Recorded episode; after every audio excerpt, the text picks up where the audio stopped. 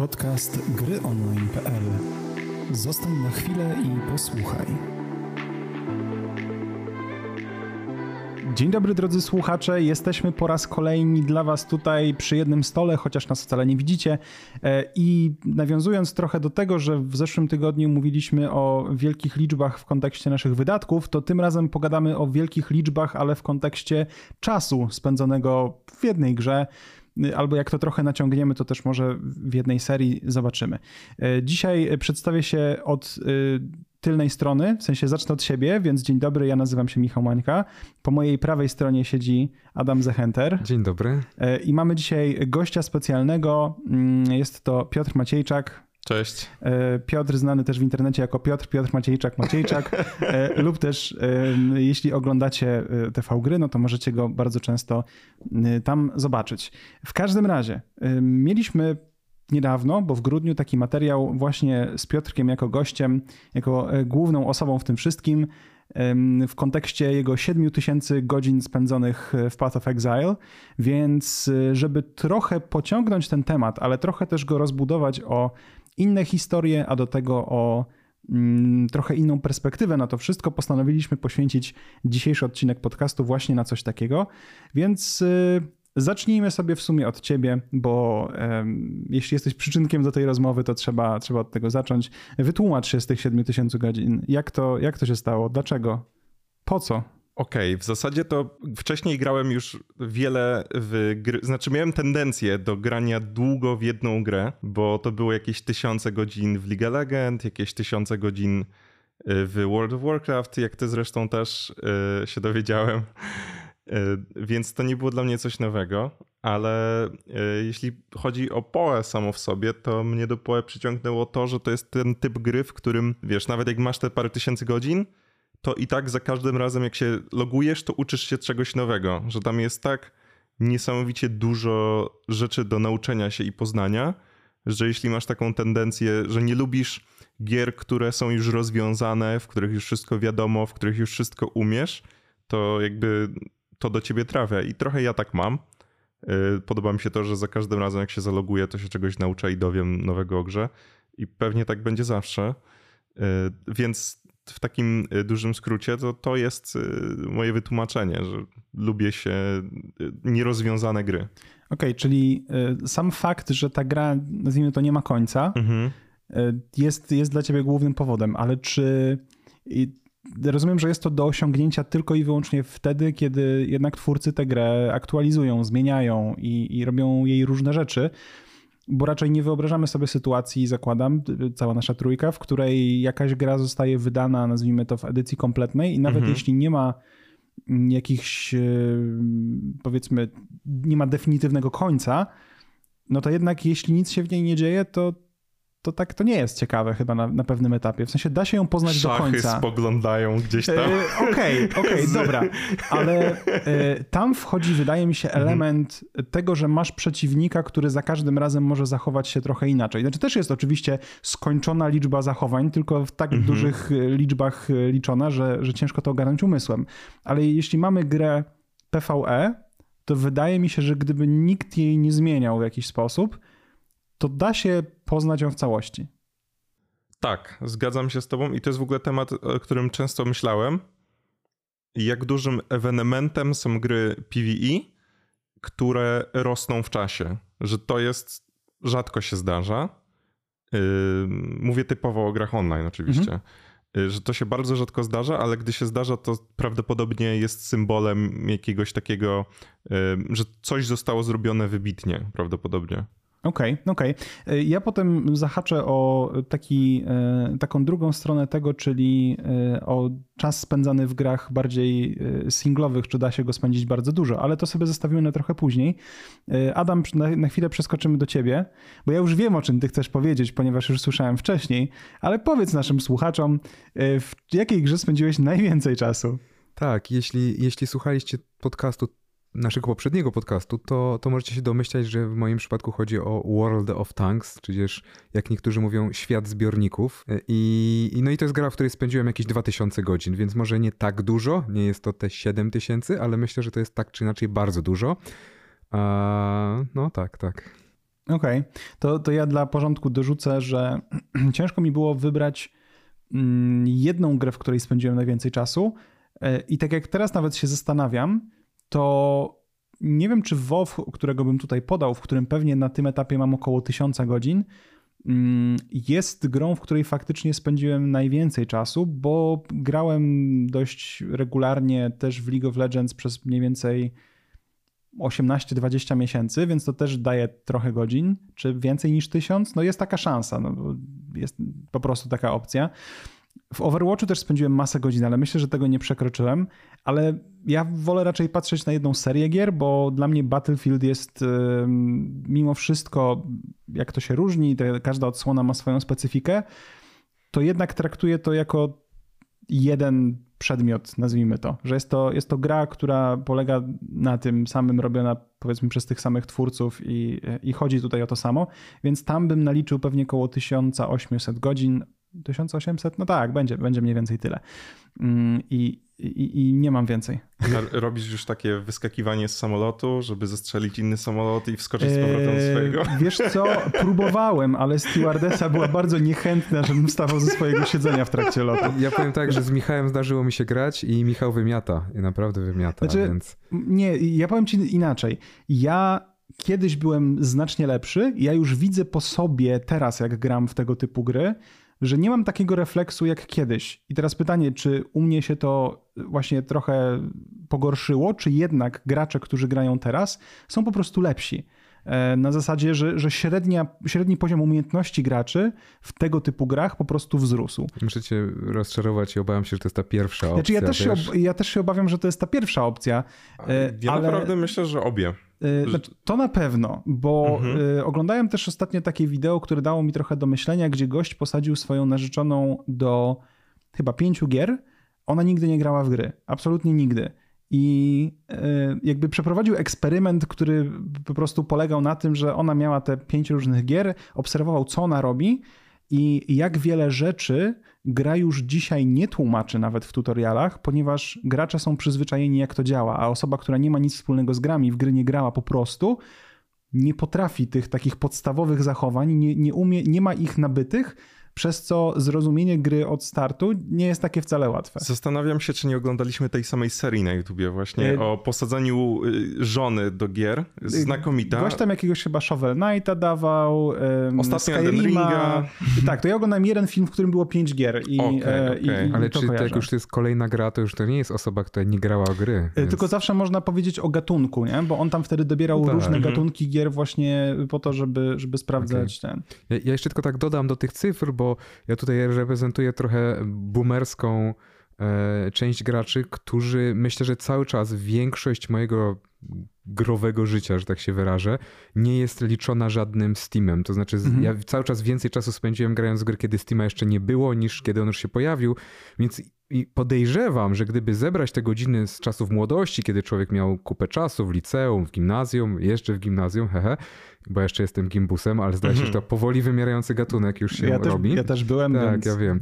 Ale i... A czy ty byłeś jeszcze gimbusem? Tak, jeszcze tak, się no to jeszcze, jeszcze, jesteśmy w takim, w takim gronie. jeszcze trzy gimbusy siedzą i gadają o grach, nie? Jest tak. dobrze. I no ja byłem pierwszym rocznikiem, ale podejrzewam, że w, tak, w, tam w takich grach, które grałem w dzieciństwie, pewnie by się więcej godzin znalazło niż w tym World of Tanks, ale staram się trzymać takiej cyfry, która jest jakby zmierzalna. weryfikowalna, zmierzalna, okay, okay. tak. Dobrze.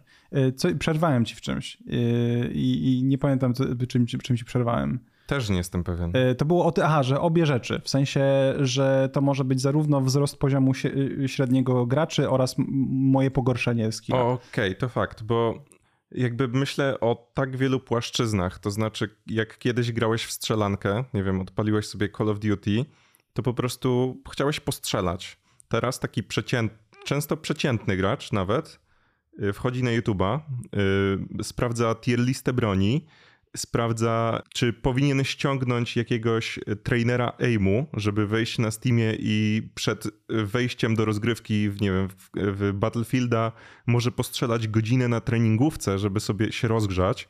Jakby czasy i kultura gamingu tak się zmieniła, że takie casualowe granie jest na swój sposób, może momentami, albo przynajmniej w niektóre gry, a niektóre gatunki dużo trudniejsze, wydaje mi się. To prawda. To jest, to jest straszne właśnie, bo mhm. nawet to, o czym mówisz, ja mam świadomość, że tak można. To znaczy, że mogę sobie wejść, poszukać, jaka broń jest najlepsza, ale ja tego świadomie nie robię, bo mhm. jestem przyzwyczajony do tego, że sam uczę się, jak, jak się jaka broń zachowuje, i potem wybieram sobie tą, która wydaje mi się, że raz, że jest najlepsza, a dwa, że ja jestem w stanie ją dobrze opanować.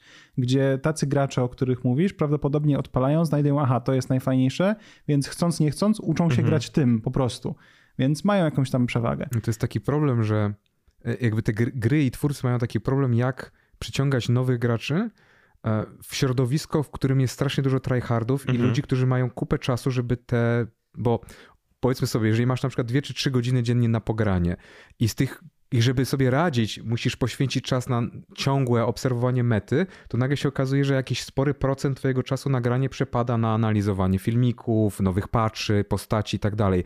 Więc pewnie część osób tego nie robi, no bo chce pograć, a nie przeglądać fora, czy tam oglądać filmiki, czy czytać jakieś tam Reddita ale zarazem przestają wtedy, zaczynają odstawać od tego, co chcieliby osiągnąć, mhm. więc mogą się zniechęcać do gry i tu się robi taki, taki, taki clusterfuck trochę. To y, trochę zjechaliśmy w dygresję, ale zostańmy na tak. chwilę przy tych dygresjach, bo mhm. y, próbowałem sobie teraz przypomnieć na szybko, czy ja oglądałem coś konkretnego na YouTubie w trakcie, kiedy na, faktycznie najwięcej grałem w Battlefielda i to było przy trójce, który mnie totalnie wciągnął w serię i przypomniałem sobie dwie rzeczy, które oglądałem. Jedna to był... To były filmiki gościa, którego ksywy już nawet nie pamiętam, ale był świetnym pilotem helikopterów e, zwiadowczych w trójce i gość wyczyniał po prostu niesamowite rzeczy. Pamiętam, że to mnie w ogóle zachęciło do tego, żeby latać helikopterami w Battlefieldzie, co do dzisiaj pozostało takim. E, nie jestem w to jakoś super dobry, ale zdecydowanie lepiej sobie radzę helikopterami niż samolotami w Battlefieldzie, bo tylko w trójce potrafiłem sensownie w miarę latać samolotami, potem już nie. E, a druga rzecz, to były, było takich dwóch gości. Jeden chyba się nazywał Muni, coś tam, coś tam. E, I grał jeszcze z drugim typem i mieli taką e, serię, e, która nazywała się Say When, więc skrolowali przez listę broni i tak dalej, każdej, każdej rzeczy po kolei w wyposażeniu.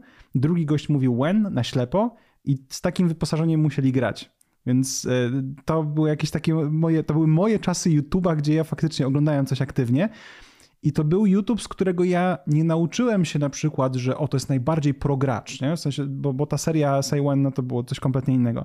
Ja się bardziej tam nauczyłem tego, że goście po prostu musieli innego nauczyć się grać z tym, co mają. Dlatego też potem tryby typu e, Gunmaster i nie pamiętam ten drugi, jak się nazywał, Scavenger chyba w Battlefieldzie 3, gdzie się po prostu podnosiło broń rozrzuconą na mapie. To była dla mnie frajda, bo to było, był ten element losowości. I to jest właśnie, zawiązując, to jest to, że ja nie idę z predefiniowanym ekwipunkiem, tylko to, co znajdę, powoduje, że muszę się dostosować. I ja mam ten problem dzisiaj w Warzone na przykład. Jak mm, ludzie tworzą sobie swoje loadouty, które ściągają i to jest ich meta i oni są super przez to, ja nie patrzę na loadouty. Ja chcę sobie znaleźć fajną broń po drodze i, i, chcę móc ją wykorzystać, żeby było spoko, więc jestem, y, no, no, nie mam przewagi, oni mają przewagę, bo oni wiedzą z czym działają, a ja, ja się próbuję nauczyć zawsze od nowa. Także y, to jakby mówię o tym, bo to jest, to jest, ten element losowości, który powoduje, że ja do dzisiaj bardzo chętnie wracam do takich gierek, ale właśnie nie z nastawieniem, że gram tym, co znam, tylko zawsze trochę czymś innym. Mnie ciekawi w sumie tak a propos losowości, bo e, mówi, mówiłeś wcześniej, e, Piotrze, o grach PvE, jakby oczywistym, znaczy myślę, że dla każdego nie jest zaskakujące, że gry, które na razie wymieniliśmy, to są gry, które się, w których się spędza czas z innymi ludźmi, że na razie nikt z nas nie mówił o żadnej singlowej produkcji. Więc, mm, ale PvE jest w pewnym sensie taka trochę singlowa, w sensie PoE wygląda w ten sposób, że masz miasto, w którym widzisz innych graczy, ale kiedy wchodzisz już do jakiejś lokacji, no to jeżeli nie masz kogoś w drużynie, swojego jakiegoś kumpla, znajomego czy coś, to nie spotykasz innych graczy. Więc ciekawi mnie e, tak naprawdę, e, na ile ten aspekt jednak MMO w PoE jest tym czynnikiem, który cię trzyma w tej grze tak długo. To, że tam się, tam się handluje z innymi ludźmi, to, że są tam e, klany, to, że jest jakiś wyścig o to, kto będzie pierwszy w danym sezonie, albo na jakie zdobędziesz powiedzmy miejsce, tak? Można to tak chyba upraszczając nazwać w sensie. Czy to też jest coś, co cię przyciąga do tej gry? okay, to jest ciekawe pytanie o tyle, że właśnie ciężko jest powiedzieć o to jest MMOs w jakimkolwiek stopniu, bo tam 99% y, graczy prawie cały czas spędza samotnie. Ale to jest, ok, to jest bardzo ciekawe pod tym kątem, że rzeczy, które robisz samemu, często mają znaczenie ze względu na to, że istnieje społeczność.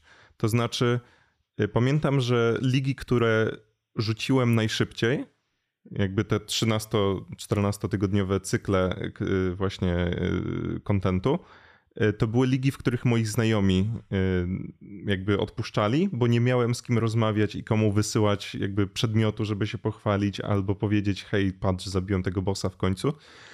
Jeszcze dochodzi do tego fakt, że ja na przykład od wielu lat gram na trybie solo, gdzie wszystko muszę zdobyć sam, gdzie wszystko muszę uzbierać samemu, ale to jest bardzo ciekawe psychologicznie, wydaje mi się, że często w tym trybie solo, to czy ucieszysz się z jakiegoś dropu, jest mierzone trybem niesolowym. To znaczy, na przykład, może ci wypaść jakiś bardzo rzadki przedmiot, który nie jest ci potrzebny, ale sama świadomość tego, że na trybie jakby z handlem on jest bardzo wartościowy, to jesteś jak super, mam ten okay. bardzo wartościowy przedmiot. Nie mogę nic, nie chcę nic z nim, nie chcę go wykorzystać, ja go nie potrzebuję, ale mam go, jest wartościowy.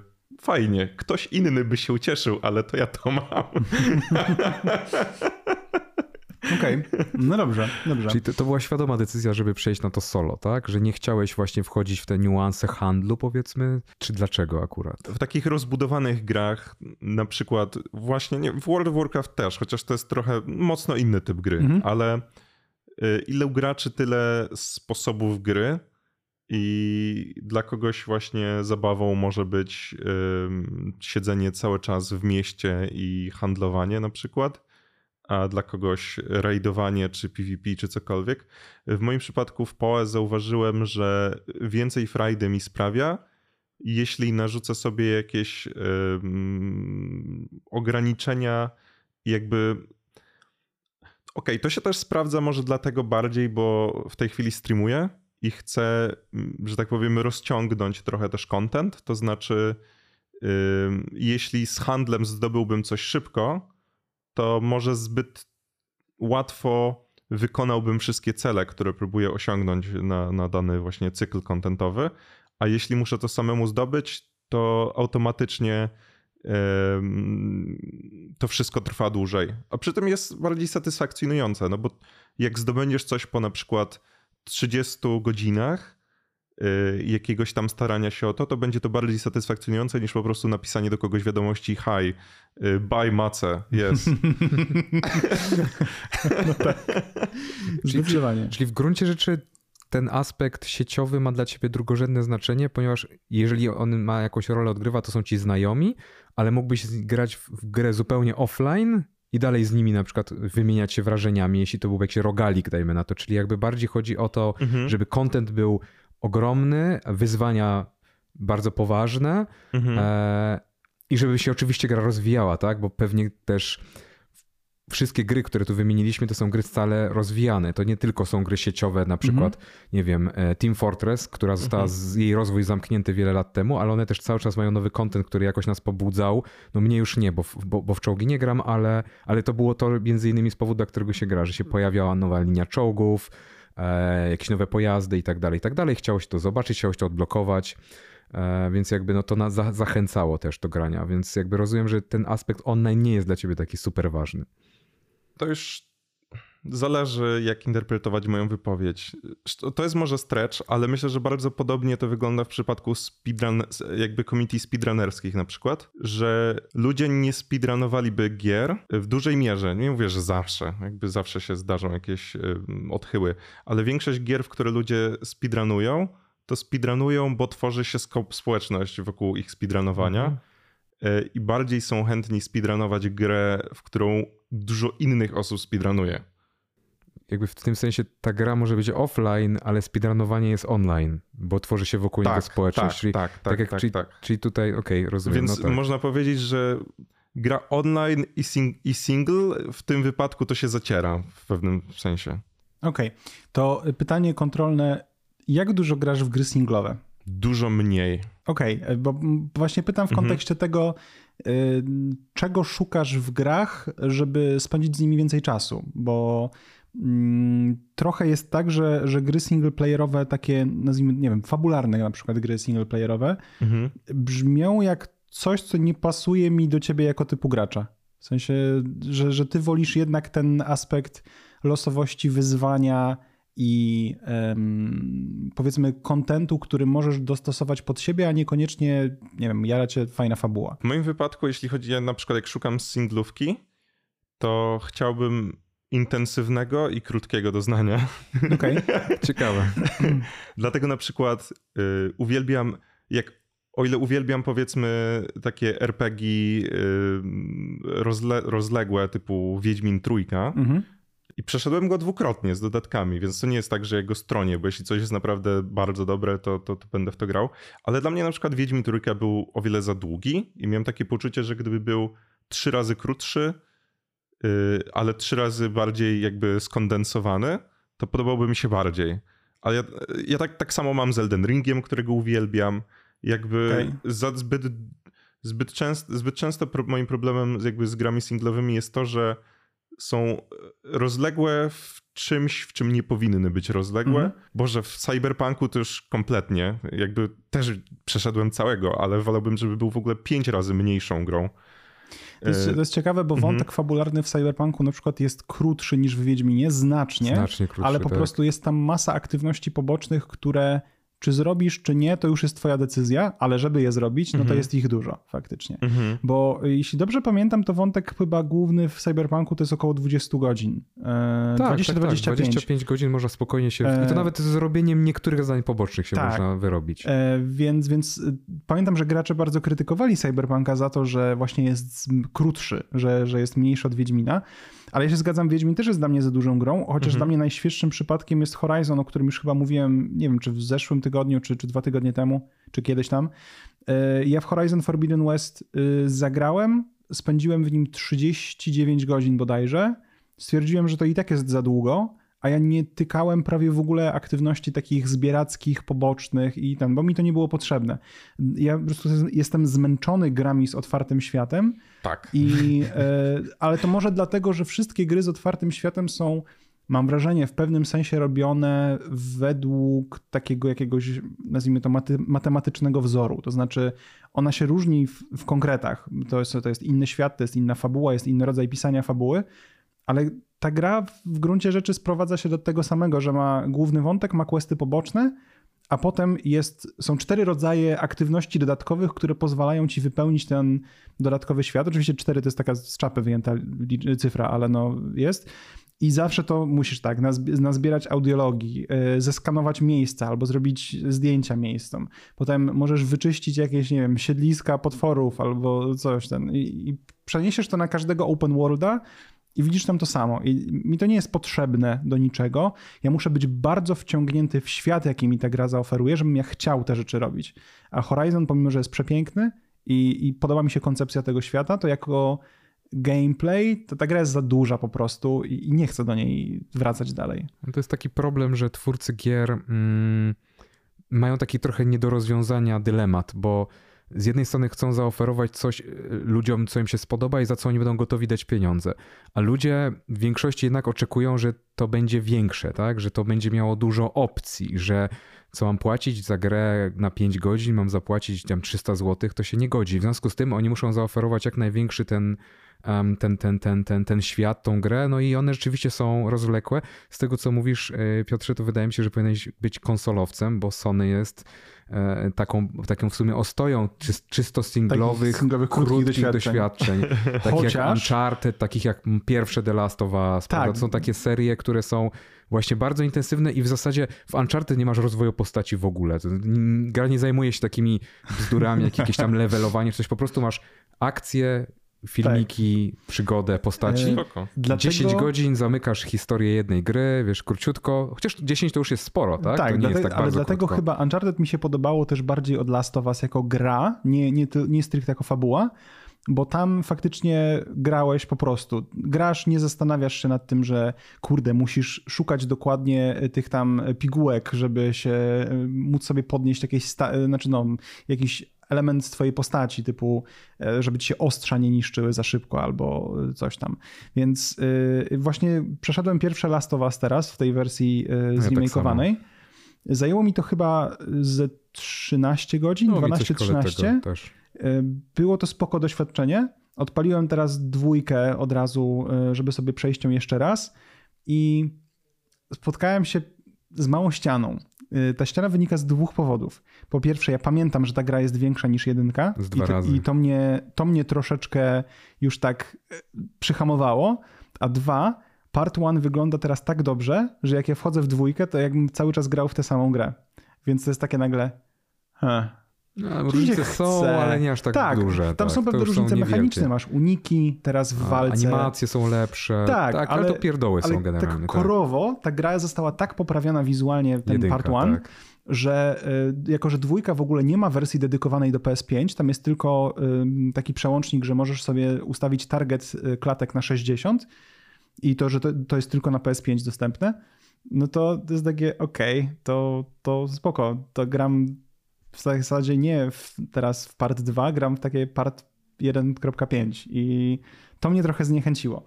Chociaż, bo tutaj chciałbym właśnie nawiązać do, do gier singlowych, są gry singlowe, w które potrafię grać masakrycznie wiele razy, mimo że nie dodaje się do nich kontentu, mimo że fabuła jest cały czas ta sama, bo to są gdzieś tam RPG, ale z jakiegoś powodu potrafię grać w nie jeszcze raz. I ja wyciągnę tutaj mój oczywiście ukochany przykład, czyli Mass Effect, który jest grą, przynajmniej trylogia, to były gry bardzo liniowe w swojej konstrukcji. W sensie tam nie było wielkich, otwartych światów, po których się podróżowało. Tam były oczywiście wybory, podejmowało się decyzje, ta, ta historia kształtowała się zupełnie inaczej, czy też, znaczy może wynik było, wiadomo, bardzo zbliżony, ale mm, to jak to się konstruowało, to, to wyglądało inaczej ja sobie zawsze wmawiałem, jak rozpoczynałem kolejne przejście, że ja teraz zagram inaczej, że ja teraz podejmę inne wybory, żeby nie było, że e, gram cały czas w to samo. Ale ja zawsze podejmuję te same wybory.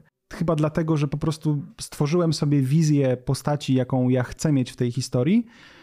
I jest to na tyle fajnie skonstruowane jako gra, że ja po prostu chcę tę historię zaobserwować jeszcze raz. Więc ja mam trylogię Mass Effecta zaliczoną prawdopodobnie 7 albo 8 razy całą. Y, Andromedę chyba 3 albo 4, 3, nie, 4 razy wydaje mi się też skończyłem. Y, ale też skończyłem ją mniej, nie dlatego, że ta gra mi się nie podoba, bo y, jak wielu naszych czytelników na gry online jakby wielokrotnie przypomina, jak można było dać Andromedzie 8,5.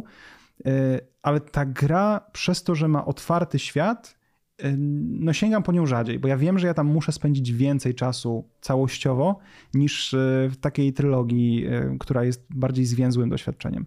Więc e, jak jest w waszym przypadku? Czy wracacie do gier singlowych w ogóle? Ja na pewno mam parę takich gier, z którymi mam podobne doświadczenia, że przechodziłem je z 10 razy i w moim wypadku to był dwie, które mi przychodzą do głowy od razu, to był Warcraft trójka, kampania cała. Popieram. I Chrono Trigger który był takim, moim, jest moim ulubionym JRPG-iem wszechczasów i wydaje mi się, że ta gra y, kompletnie wyprzedzała swoje czasy. Y, jeśli chodzi o ilość właśnie wyborów, jakichś zmiennych, jest naprawdę twór wybitny. Ale to jest taka kwestia, że o ile te gry przechodziłem tak wiele razy, powiedzmy właśnie też czy tam 7, 8, może 10, to już tego nie robię, już w zasadzie do nich nie wracam, bo chyba jest to kwestia tego, że jest więcej rzeczy, w które chcę zagrać na rynku niż kiedyś, że powiedzmy 10 lat temu albo 15 nie było, nie miałem albo, albo nie było na rynku, albo ja sam nie miałem dostępu do na tyle dużej ilości ciekawych gier, że ciągle chciałem grać w te same. Dobrze się bawiłem, ale myślę, że poznając więcej rzeczy, bawię się zazwyczaj jeszcze lepiej. Może kiedyś, pewnie jeszcze kiedyś przejdę tego Warcrafta, kiedyś przejdę jeszcze Chrono Triggera, ale to może za 20 lat, jak już zapomnę na przykład, nie wiem, jakie były misje albo... Może jak wyjdzie ten e, drugi e, relaunch e, Warcrafta 3 Reforged, to wtedy będzie powód. No Chrono Trigger też pewnie się doczeka jakiegoś e, remake'u, remastera prędzej czy później. Zagrałbym od razu. Ale może w takiej wersji jak Final Fantasy VII. Czemu nie? To by dopiero było. Czemu Hmm. nie? Yy, No dobrze, Adam? Ja mam podobnie, to znaczy z dzieciństwa pamiętam granie dużo w, w niektóre tytuły, takie kultowe. Dla mnie takim kultowym tytułem jest Baldur's Gate, zarówno jedynka, jak i dwójka. E, W związku z tym nie powiem, że je często kończyłem, ale zaczynałem je po prostu nieskończoną liczbę razy. Kombinowałem z postaciami, robiłem barbarzyńcę niziołka na przykład, jakieś takie różne kombi- kombinacje, jakie się tylko dało. Grałem, nie wiem, dwójką postaci na przykład, zamiast tam typowej drużyny sześcioosobowej. Skombinowałem na wiele różnych sposobów, ale, ale nie kończyłem. To znaczy gdzieś już na pewnym etapie po prostu mi się nie chciało, ale, ale teraz, teraz już tak nie robię. Rzadko powtarzam te same gry. Myślę, że z tych ostatnich lat to grą, którą właśnie nomen omen trzeci raz przyszedłem ostatnio, no to jest to Last of Us właśnie. Ale czyli czy jakby- trzeci raz, bo za każdym razem w innej odsłonie? W sensie oryginalny remaster na PS4 i A teraz wiesz, remake? tak? A wiesz, że tak? Naprawdę. To ty jesteś tym graczem, dla których Sony robi e, te wersje kolejne. Najpierw było PS3, pożyczone z redakcji, tak w ogóle nie miałem wtedy jeszcze konsoli.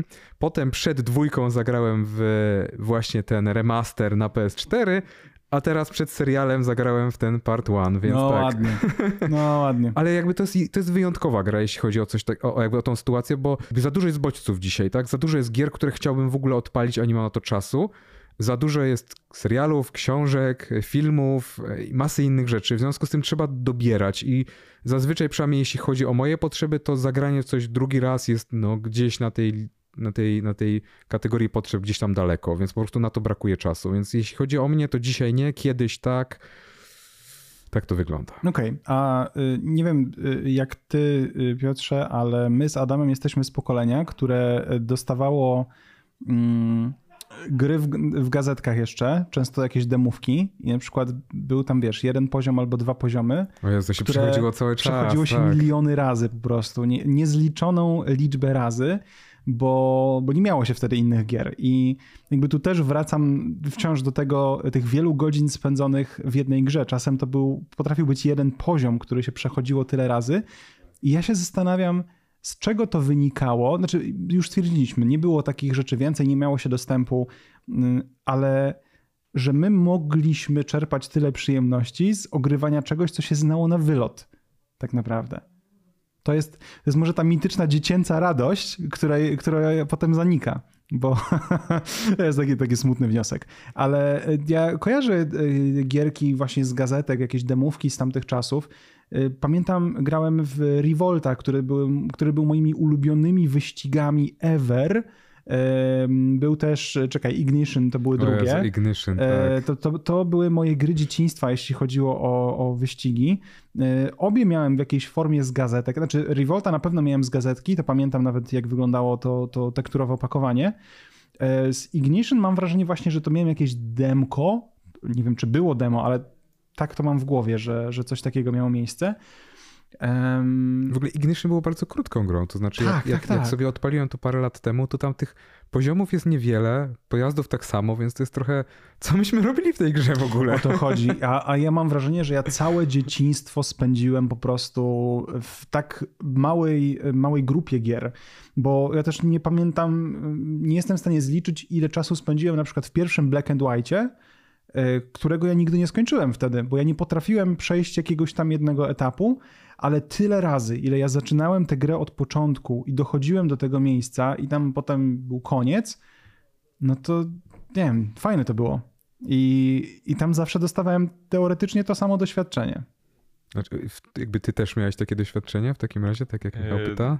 Jasne, że tak. E, Nawet kiedyś na- nagrywałem film o tym, że miałem e, Game Boya, który miał coś zepsute, bo się nie sejwowały gry, więc grałem przez te same etapy cały czas w kółko. A, Właśnie w Tactics Ogre między innymi pamiętam i jakieś Pokémony. Tak.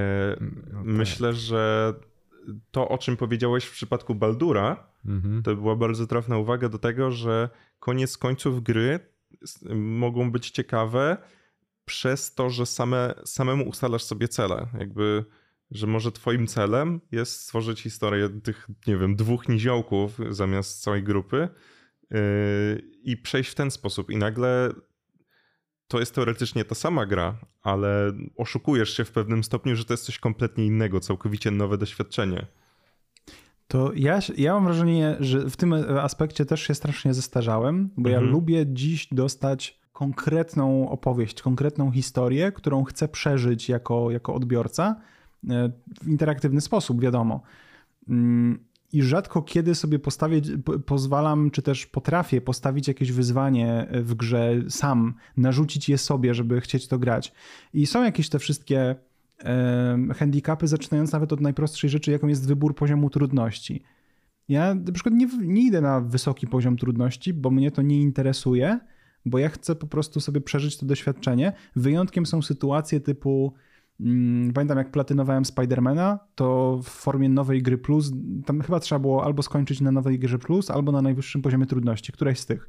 Więc ja sobie po prostu odpaliłem nową grę plus na najwyższym poziomie trudności, bo już grałem te, znałem tę grę na wylot Mm, grając w nią dwa razy, do, przechodząc ją dwa razy.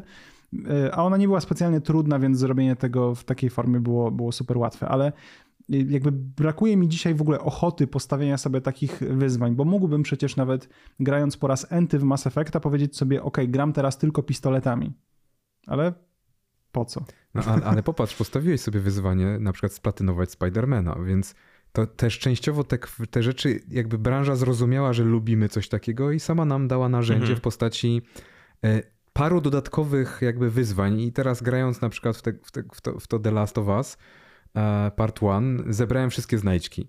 Więc siedziałem, grałem sobie na, na, na kolanach, człowiek. miałem komórkę z poradnikiem po prostu sprawdzałem sobie, gdzie jest kolejna znajdźka i tam szedłem w trakcie przechodzenia gry.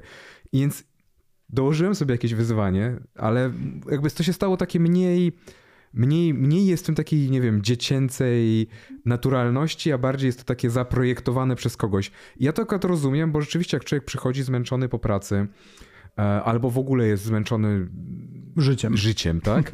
no. to jakby łatwiej jest wtedy dostać gotowy pro produkt, projekt, jakąś tam opowieść, niż samemu wkładać wysiłek w wymyślenie jej. I i, no i tak, to, to niestety ale, mam rel z tym tak, związany. Ale nie chciałem, tego, ale mam. Tak. Na przykład z dużą przyjemnością od czasu do czasu y, grywam w papierowe RPG z y, gdzieś tam y, grupką znajomą.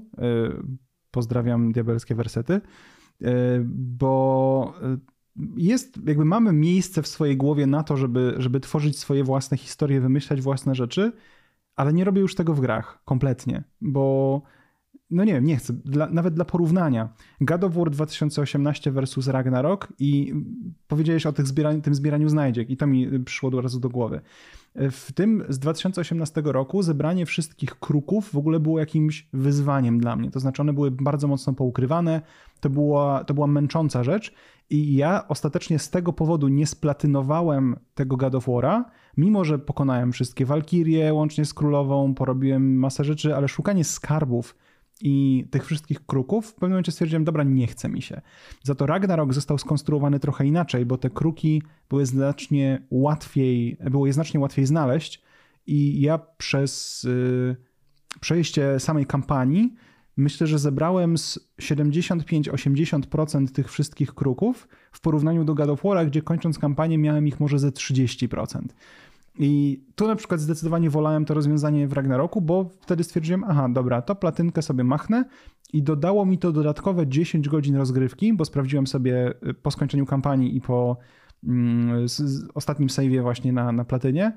To nie jest 100% gry, bo tam są jeszcze jakieś osiągnięcia takie drobne, których nie trzeba bodaj mieć do, do platyny, no ale no jest platyna, okej, okay, no spoko. I, I była ona przystępniejsza, przez to chciałem ją zrobić, bo ja nie mam wiele platyn, ja nie jestem jak ufał, który platynuje wszystko jak leci. Ja nie chcę siedzieć na przykład właśnie z rzeczami, żebym znalazł każdą znajdźkę. Mm, zamiast tego mam chyba, nie wiem, pięć platyn, w tym Assassin's Creed 2, co tutaj przeczesam sobie, bo zbierałem te wszystkie cholerne pióra. To był błąd w moim życiu. No ale mam platynę w dwójce. Chcecie się jeszcze podzielić jakimiś przemyśleniami w związku z tym, co powoduje, że dla was gra y, potrafi was wciągnąć na te tysiące godzin? Ja mam pierwsze pytanie, czy na Steamie są platyny?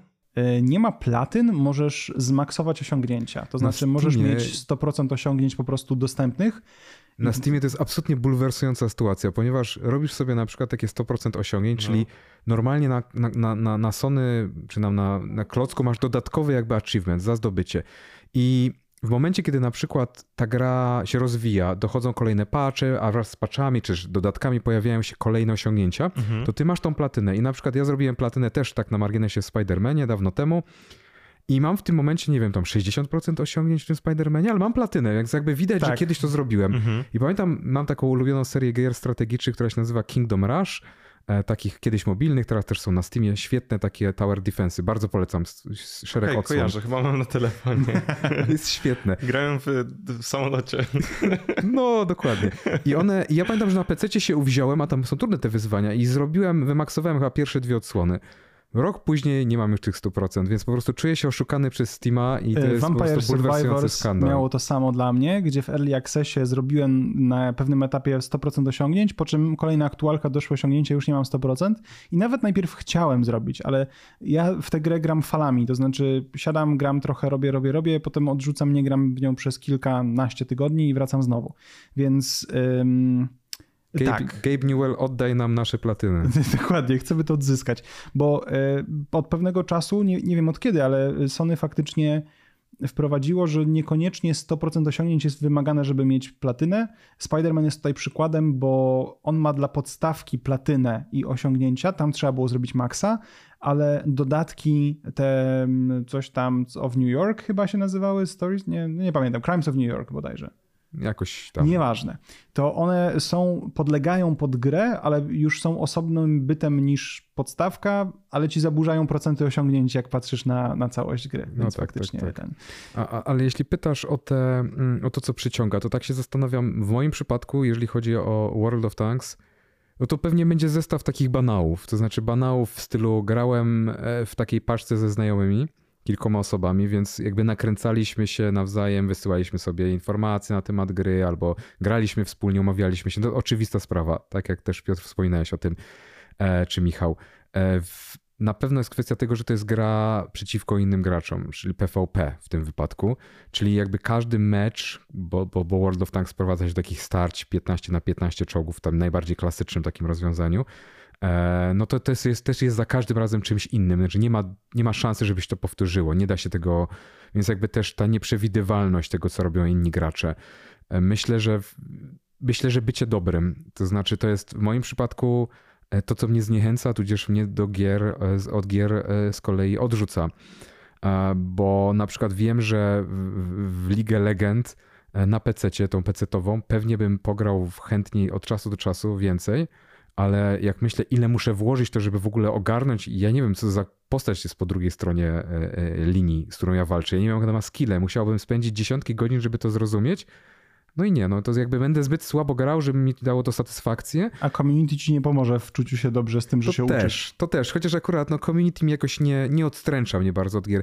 Ale na przykład jak wyszło League of Legends na komórki, on się nazywa Wild Rift. Wild Rift, tak. No to mam, mam w tej grze ze 150 godzin wbitych, więc myślę, że całkiem sporo i właśnie przez to, że tam jest pula bohaterów znacznie mniejsza, po prostu byłem w stanie tą grę ogarnąć i nie było tego problemu. Myślę, że to jest problem tych gier rozwijających się. Zresztą Path of Exile jest dla mnie taką właśnie grą, nawet e, e, zagadnąłem ci jakiś czas temu o pewne porady dotyczące, dotyczące PoE, bo chciałem wrócić, ale, ale ostatecznie nie wróciłem. Ta gra się zrobiła tak skomplikowana. To jest taki problem, dylemat znowu, dylemat dewelopera. Musisz rozwijać grę, żeby utrzymać ludzi, którzy przy niej już siedzą, ale mają 7000 godzin, prawda, żeby oni mieli ochotę grać dalej. Ale są też tacy, którzy jak ja, którzy spędzili kiedyś fajne 100 godzin w tej grze i chcieliby wrócić. No ale no nie włożę 30 godzin, czy tam nie wiem, 10 godzin nauki. Tak. ale, mówię, ale mówię nawet o takich samych podstawach, powiedzmy, nie? Ale, ale tak no, jak ja mówisz. Okej. Okay. No to inna perspektywa. Ja to... No to i właśnie o to chodzi. To jest taki dylemat dewelopera. Co z tej sytuacji zrobić, nie? To e, ja, ja też, na tym tracę. Ja też z POE próbowałem w ten sposób e, podejść, nie pamiętam, czy to było dwa lata temu, czy kiedyś, że stwierdziłem, dobra, będzie startowała nowa liga, to ja sobie zagram. Mam też znajomego, który mm, doskonale się w POE odnajduję, y, pozdrawiam Seba, y, i poprosiłem go, żeby przygotował mi build na postać y, według tego, co ja lubię, w sensie mniej więcej jak lubię grać. I to było super, bo nie musiałem rozumieć tych zależności, bo miałem ścieżkę, co mam sobie powybierać, ale z drugiej strony odarło to dla mnie grę kompletnie z tego elementu doświadczania tego rozwoju postaci, bo dla mnie to nie był rozwój postaci, to było wyklikanie według obrazka, który dostałem, przez co ostatecznie się poddałem. Gdzie w Diablo na przykład nigdy nie próbowałem robić takich power buildów, że to mają być ten, bo to, to, to takie będzie najlepsze, ale uczyłem się popełniając błędy w rozwoju postaci, a na, na, szczęście tam błąd nic nie kosztował, bo można było sobie spokojnie no tak, tak, tak. przestawić skille, nie? Więc y, to dla mnie właśnie kompletnie odarło grę z tego elementu doświadczania i chyba nie, przez to, że w tym rodzaju gry kompletnie nie tego szukałem, to odpadłem. A obok tego mam gry, które gram liniowe i im, im bardziej liniowe są, tym lepiej. Nie? No to e, jednak chyba oczekiwania, w zależnie od gatunku, potrafią kompletnie zmienić moje podejście do gry po prostu. Więc e, no. E, dobrze, to jeszcze coś mamy do tematu do dorzucenia, czy tak jakby kończymy? Mm, spytałeś, co przyciąga, no. tak? I ja pomyślałem o tym, że to, o czym mówisz, na przykład o buildach, pomyślałem o tym, że nawet jeśli podążałeś jakąś ścieżką rozdawania punktów chociażby, to jest to tylko bardzo mały fragment budowania postaci w PoE na mhm. przykład, bo tam jakby jest ogromny nacisk na przedmioty. Tak. Do tego stopnia, że wiesz, jeden przedmiot może wybierać tam z puli bardzo dużej ilości potencjalnych modyfikatorów, mhm. niektóre są jakieś unikatowe dla jakichś poszczególnych mechanik, y, kombią się i tak dalej. I koniec końców mam wrażenie, że przy trochę dłuższym pograniu może się okazać na przykład, że twoja postać, która ma takie samo drzewko umiejętności, gra się nią bardzo inaczej ze względu na jakieś takie, y, na, na przedmioty na przykład. Mhm. I to jest o tyle ciekawe i to jest, to mnie tak przyciąga w sumie, że te przedmioty nie są unikatowe przedmioty, które faktycznie są zawsze takie same, ale tak jak myślisz o grach i na przykład to jest trochę y, grzech Diablo według mnie, że Diablo bardzo mocno szedł w przedmioty setowe i unikatowe, które zawsze były takie same i one zazwyczaj były najpotężniejsze.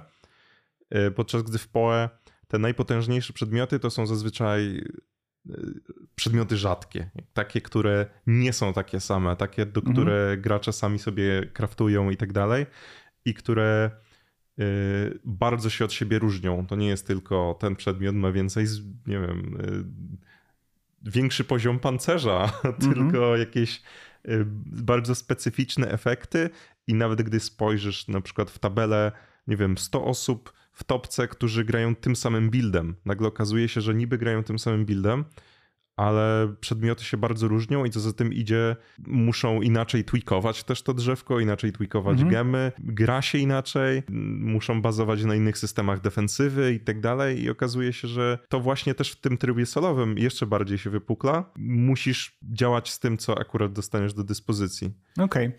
No ja mam jeszcze taki jeden aspekt, aspekt, który kompletnie zajechał mi dziś przyjemność z rozgrywki, to znaczy e, nie poświęcam dużo czasu grze, ponieważ mi tego aspektu brakuje.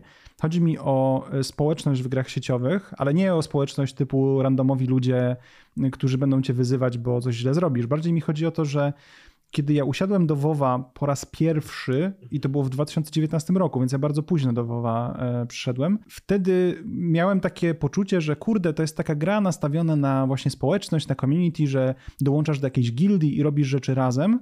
Oczywiście, ta gra jest skonstruowana teraz tak, że możesz spokojnie ją grać solo, ale na pewnym etapie, jeśli chcesz przeskoczyć wyżej, to fajnie jest mieć grupę ludzi. No i my graliśmy powiedzmy w na początku w trzy osoby, potem, potem w dwójkę, ja z moją narzeczoną. I w pewnym momencie no, stwierdziliśmy, kurde, porajdowalibyśmy. No ale rajdowanie z y, ludźmi, którzy są znaczy jest to randomowa grupa, kończy się tym, że masz też niższy poziom przedmiotów, który możesz z tego wyciągnąć. Poza tym ludzie bardzo często nie znają taktyk, tylko się ustawiają na raid, bo chcą coś tam sobie wydropić, pograć. Także doszło raz do sytuacji, w której y, ja musiałem poprowadzić y, finalnego bossa na rajdzie, bo byłem w randomowej grupie i po prostu tak bardzo się wszyscy wychodzili, bo się poddawali, bo się nie udawało, że y, dostałem raid lidera i, i, trzeba było coś z tym zrobić, ale jako, że byłem tym graczem, który przeczytał te taktyki i wiedział, co zrobić, to zaraz szybko było macro binding, co, co gdzie ma być, komendy dla ludzi, podzielenie na grupy i tak dalej. I chyba za trzecim podejściem nam się wtedy udało tego, tego bossa zrobić. I to było dla mnie super doświadczenie. Nie to, że e, że mi się udało nawet pokonać e, tego bossa i że, że zrobiliśmy raid, bardziej to, że współpracowaliśmy konkretnie z jakąś grupą graczy i to było spoko.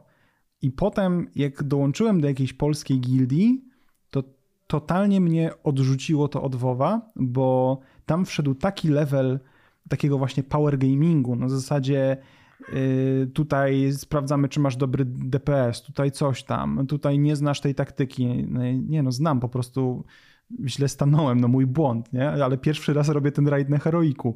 Nie, beznadziejne, coś tam. I to było takie, kurde, ja nie mam czasu siedzieć w grze i, i mm, wysłuchiwać jakichś randomowych ludzi, którzy, którzy mi y, no, brzydko mówiąc, flamują na to, że, że ja nie potrafię w to grać, bo coś tam. Okej, okay, no, no, nie byłem jeszcze na tym levelu, ale to był mój pierwszy rajd na heroiku.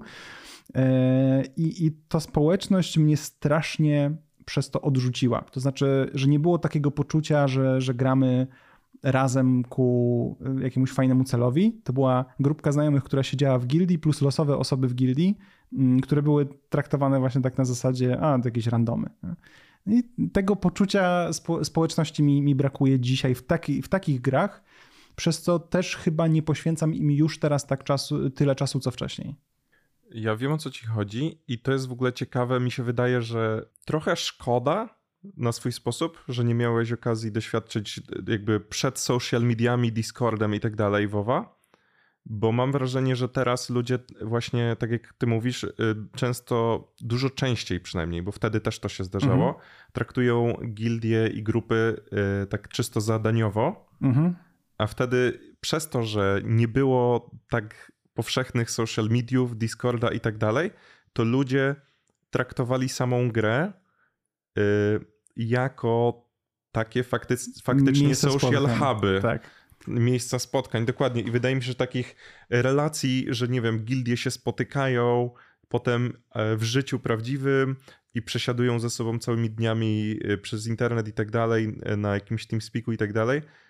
Myślę, że nadal się to zdarza, ale już dużo rzadziej niż kiedyś. Tak, no właśnie ja się nasłuchałem dużo mhm. na temat czasów gildyjnych y, mojej narzeczonej, na, kiedy była na studiach, no i do dziś utrzymuję kontakt z osobą ze swojej gildii. Y, zresztą odwiedzamy się nawzajem gdzieś tam co jakiś czas.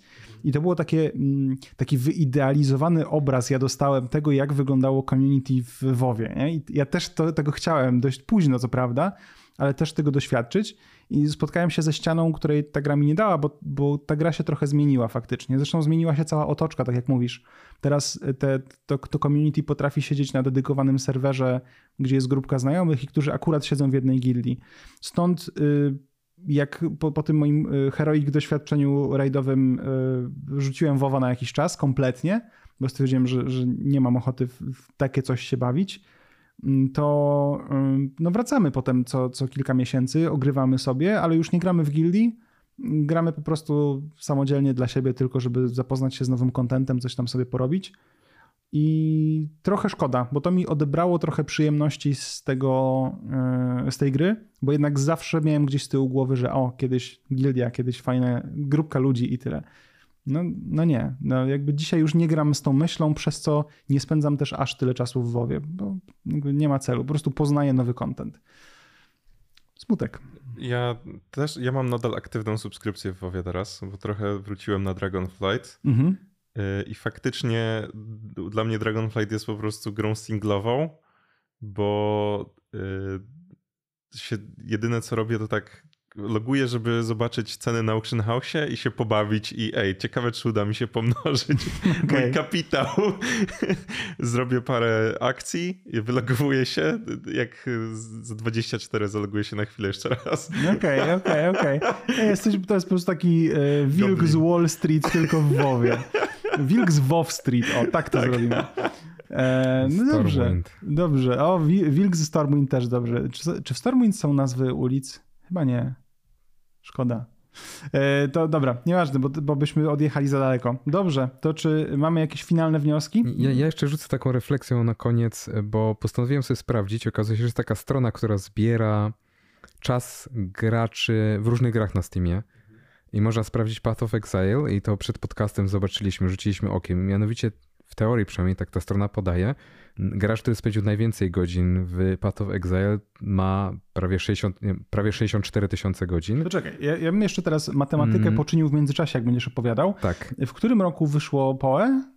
No powiedzmy, że tak na Steamie, bo to też jest ważne. Ono tak. chyba nie było na początku na Steamie, nie z wiem, tego na Steamie, co pamiętam. Sprawdzę. To y, sprawdzamy w międzyczasie. Adam, ty tutaj mów, bo ja chcę policzyć, ile godzin można było tak. teoretycznie spędzić w grze od czasu premiery na Steamie. To, to jest w ogóle bardzo ciekawe, ponieważ większość kont, które znajdują się w pierwszej setce, są konta, które się bardzo podejrzanie nazywają. Na przykład nazywają się Z1, Z2, Z3, Z4, Z32, Z, Z tam 25 i tak dalej.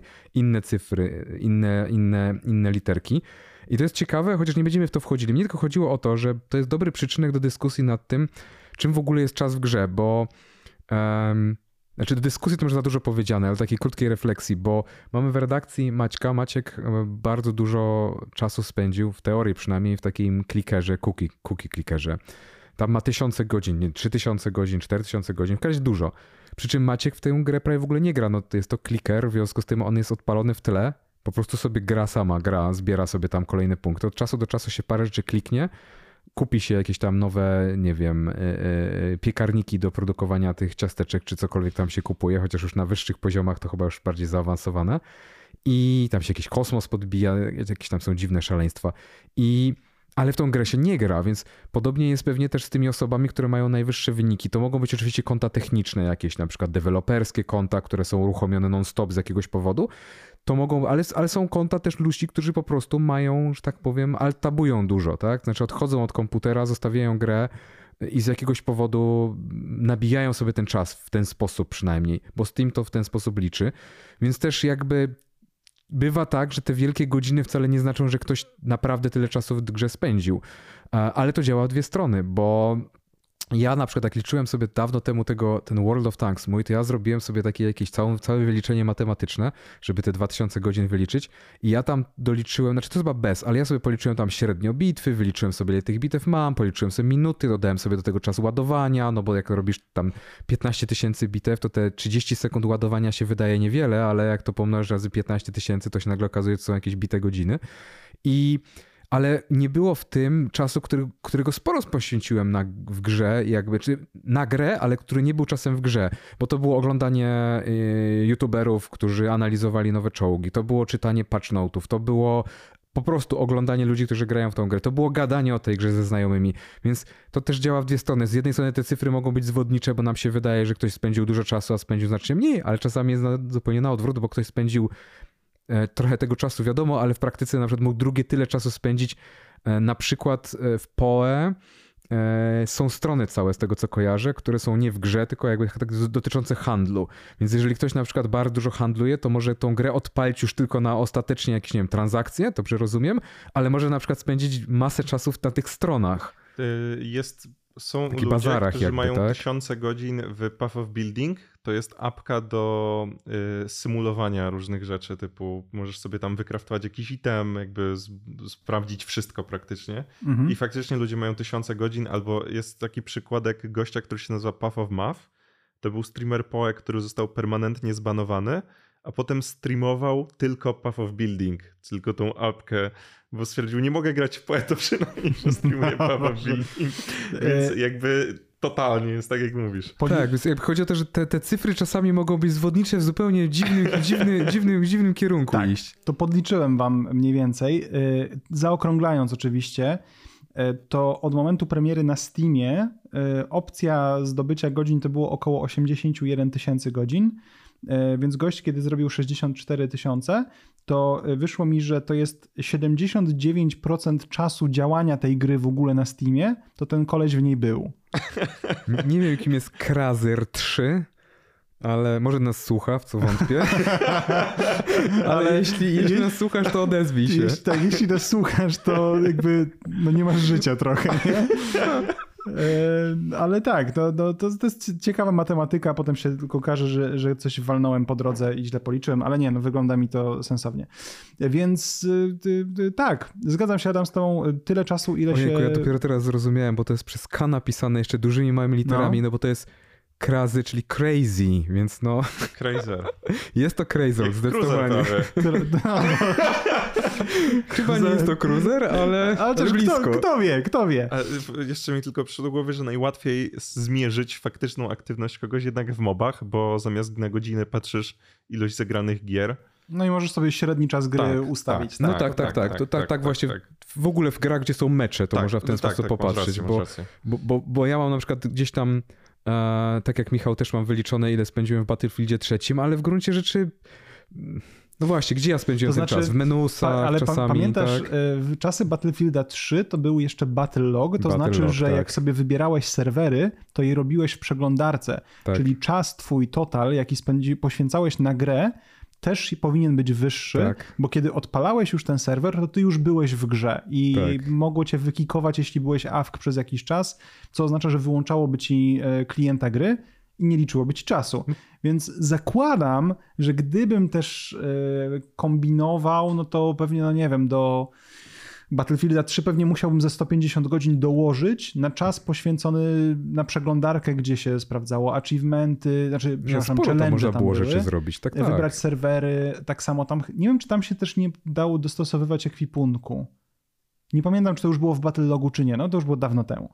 E, w każdym razie e, tak, to o czym mówisz, czyli czas poświęcony wszędzie dookoła na te wszystkie rzeczy związane, których gra nie liczy, potrafi, myślę, często być, nawet dublować wyniki tego. No już potem jest kwestia tego, co liczymy do, do, do czasu poświęconego na grę. A tak y, tytułowo, że tak powiem, zadajmy sobie takie pytanie, czy fajnie było spędzić 7000 godzin w POA? No. Jak było? to. Y, no. Myślę, że... Jednym zdaniem. Y, ostatnio o tym wspominałem, że... A jednym zdaniem tylko? Tak. Jednym zdaniem. No może to... dwoma, no. no. Okej. Okay. Dobra, 7 tysięcy zdań masz. No. Mamy Nie, no, to. Chciałem powiedzieć, że y, patrząc na to, ostatnio mówiłem o tym, że patrząc na to, że główny dev, który tam już to robi od właśnie parunastu lat, powiedział, że on, on ma około 30 paru, ale chciałby to robić tak do 70 roku życia mniej więcej. Okej. Okay. To myślę, że chętnie przeżyję z nim te przygody. O kurde. Okej. Okay. Ale to już w, w PoE 2.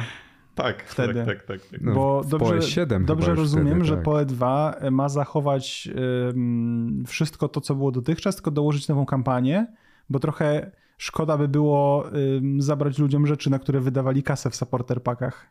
To jest trochę tak jak właśnie Overwatch 2, tylko jakby ze zmianami.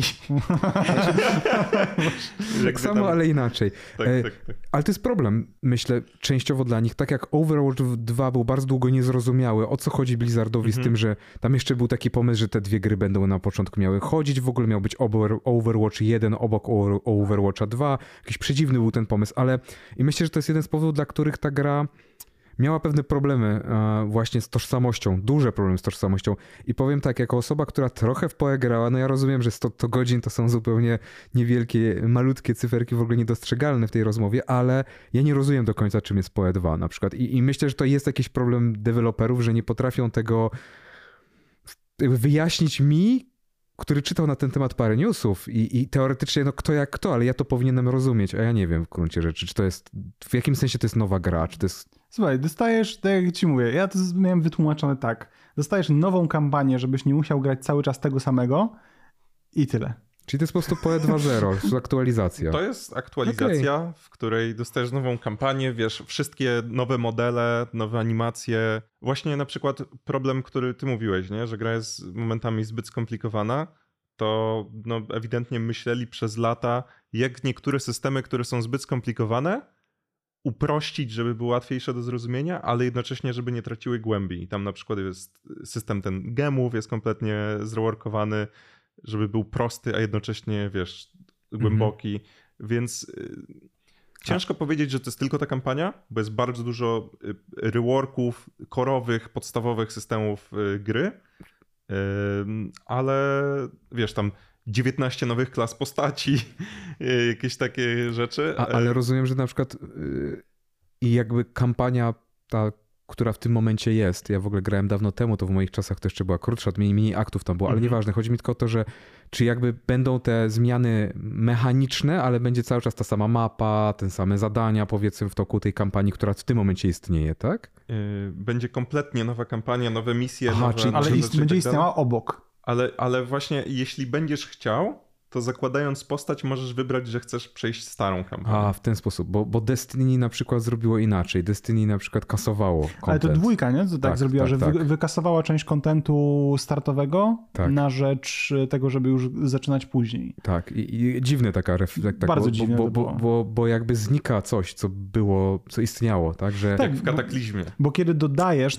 tak, ale kiedy dodajesz content, to jest y, dla mnie spoko, bo dajesz wciąż graczom szansę powrotu do tego, a w momencie, kiedy usuwasz kompletnie część gry, za którą ktoś kiedyś zapłacił, e, no to to jest takie, okej, a co jeśli ja bym chciał jednak zagrać tamtą kampanię? WoW to potem fajnie rozwiązał, bo przecież tam miałeś e, time walking, e, czyli te eventy, które na przykład potrafiło ci wrzucić cię, nie wiem, do dungeonów starych, które były dla ciebie wyzwaniem na poziomie aktualnym, a nie było to już jakiś taki, wiesz, krapowata rzecz. Można było w ramach jakichś tam doświadczeń też wrócić do, do starych krain. Czasem się te, te stare krainy były wykorzystywane e, też w nowym kontencie, nawet jeśli chodzi o jakiś minimalny stopień. Nie? I jasne, nie wrócisz już do tego świata sprzed kataklizmu, ale możesz w klasika pograć. Więc to jest też ta opcja. Skoro już i tak opłacasz abonament, y, to dostajesz obie te, obie te gry, dzięki czemu no, chcesz zagrać po staremu, no to kurde, idziesz na klasika.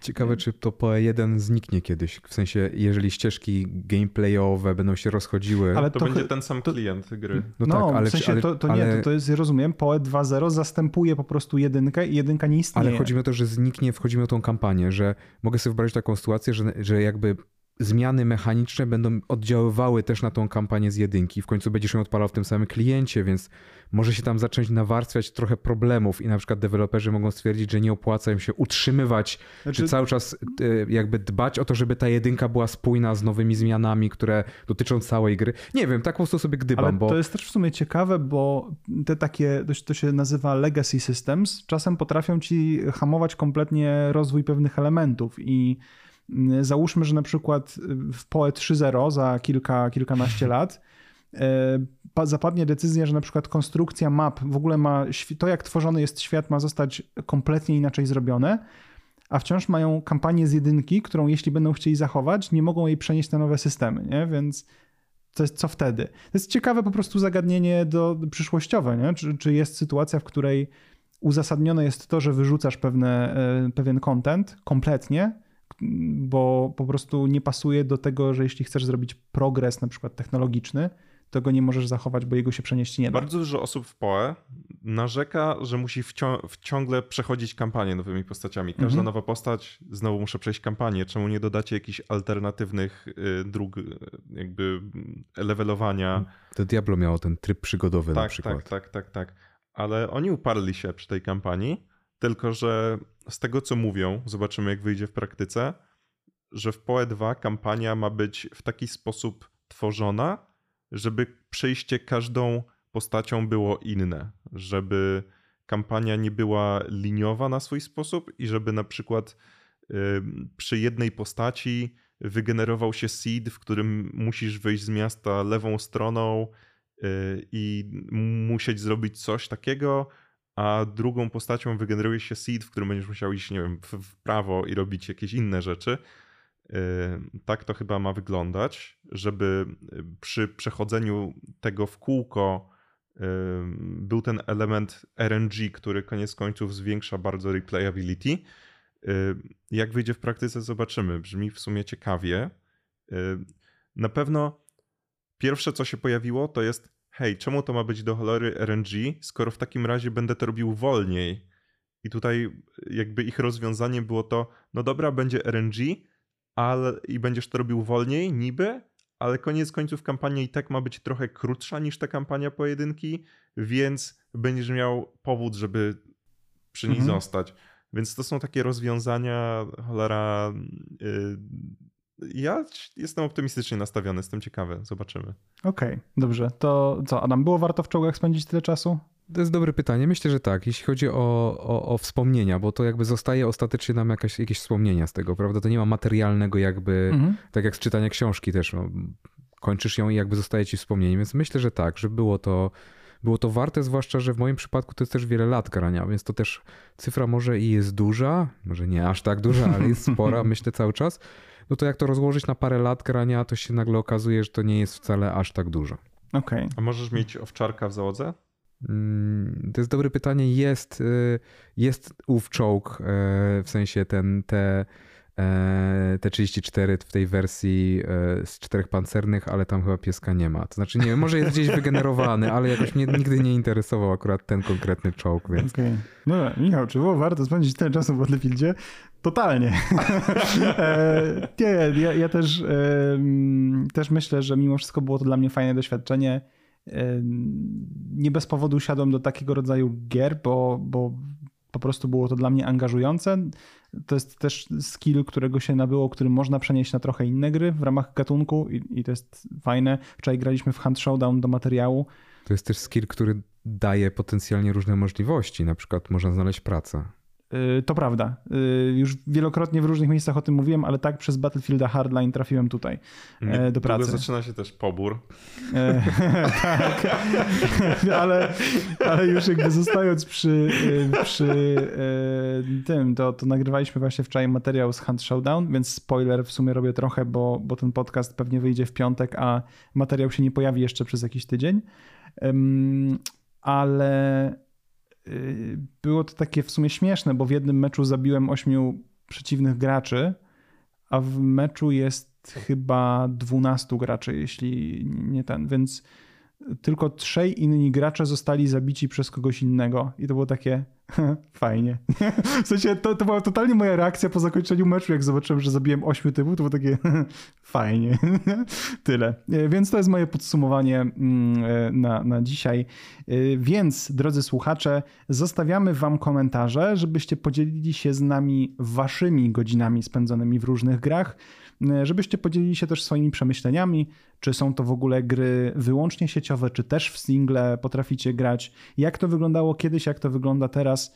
Y, A my Wam bardzo dziękujemy i słyszymy się w jakimś składzie na pewno za tydzień. Mm, Więc y, bawcie się dobrze, wypoczywajcie i do usłyszenia. Dziękuję ślicznie. Do widzenia.